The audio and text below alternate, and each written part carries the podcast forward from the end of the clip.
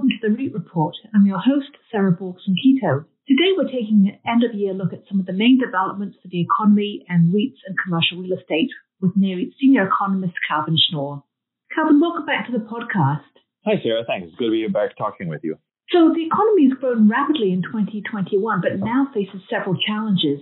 How worried are you about any of the new risks on the horizon? The mood has really shifted over the past couple of months. You know, here we are in the first week of December. And you know, a couple months ago, we were looking at very robust growth and overall very favorable conditions. Uh, but since then, we've seen a whole bunch of issues, uh, not the least of which is this new Omicron variant of the COVID COVID-19. But also there have been concerns about the supply chain, the bottlenecks that have shortages of goods, production of certain things can't take place. And it's also had price spikes that have helped fuel higher inflation. Uh, we've seen inflation running over 6% over a year ago, according to the headline CPI number. And there's some, you know, reports of later labor shortages, particularly in hotels, some areas that may have some challenging working conditions. Overall, though, the economy still is quite sound. It has a lot of strength and it should be able to handle these challenges pretty easily in the year ahead, particularly since most of the things that I just mentioned, the, the supply chain issues, some of the prices that have gone up, the labor shortages,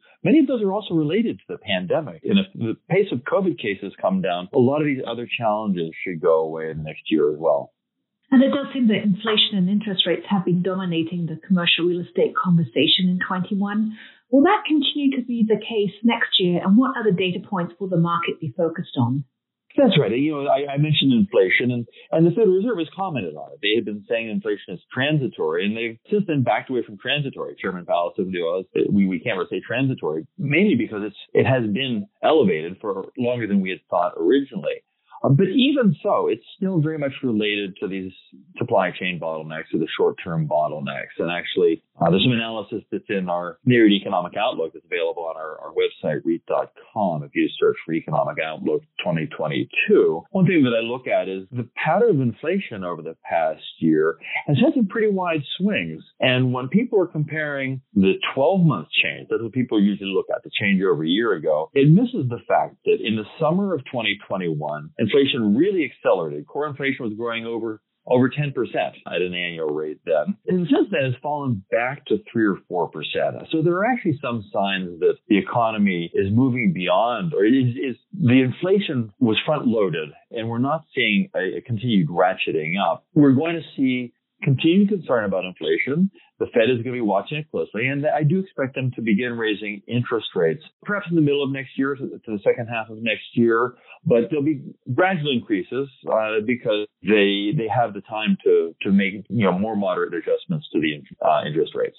And 2021 is ending on a strong footing for REITs as they outperform the broader market. Do you see that holding up next year, and what factors are supporting REITs generally? Yes, the REITs have had a very strong year in 2021 with um, very good stock market performance, but to a certain extent, this was a catch up from 2020. Um, the REITs were a little bit slower than the rest of the market to recover, you know, the first year of the pandemic. But what we've seen is very strong operating performance. Uh, our data in the NAREIT T tracker shows that uh, total earnings measured by funds from operation, FFO, total earnings for REITs is above where it was pre-pandemic. And we've seen strong gains in the stock performance. So yes, I do expect that to continue in 2022 because we're seeing rising occupancy in most property sectors. They're actually able to increase rents. Uh, there should be good income growth that's going to support what could be a very solid year for REIT stock performance in the year ahead. Office and retail real estate were two sectors facing particular uncertainty this year. Do you see a clearer outlook emerging in these areas next year? Well, these are two areas where there's been a lot of uncertainty about what are the short term or medium term cyclical effects that are going to dissipate as the pandemic winds down versus longer term structural changes. And both of these have had some of each. Now, let me take retail first. In the first couple of months of the pandemic, brick and mortar retail sales plunged, fell very sharply because shopping malls were closed and people weren't buying in stores at all. And you saw a surge in e-commerce sales, but that reversed pretty quickly. And uh, we saw the brick and mortar sales rebounded in the third quarter and fourth quarter of last year. So the sense that we're getting on retail is that consumers are still demonstrating a strong preference for in-store purchases for certain types of goods.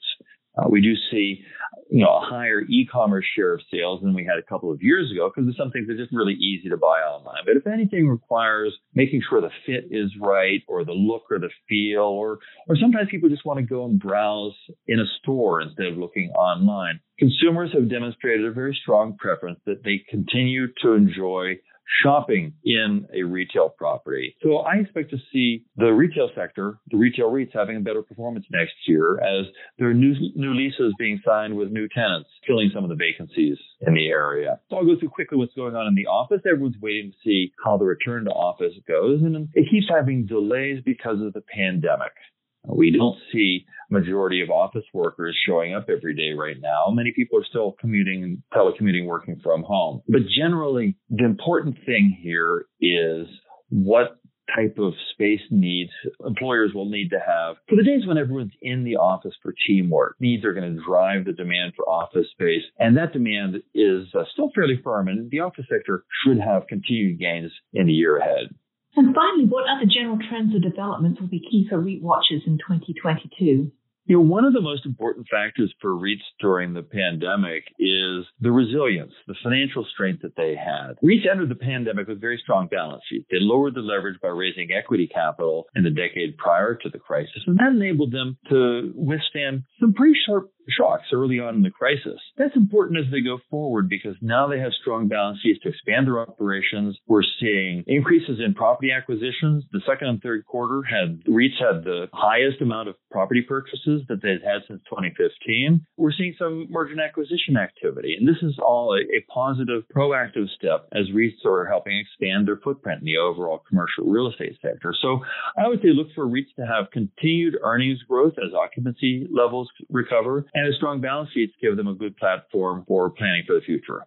Calvin, thanks so much for your time today. My pleasure, Sarah. And to our listeners, for more of Calvin's analysis and other news and information about REITs, be sure to visit NAREIT's website, REIT.com.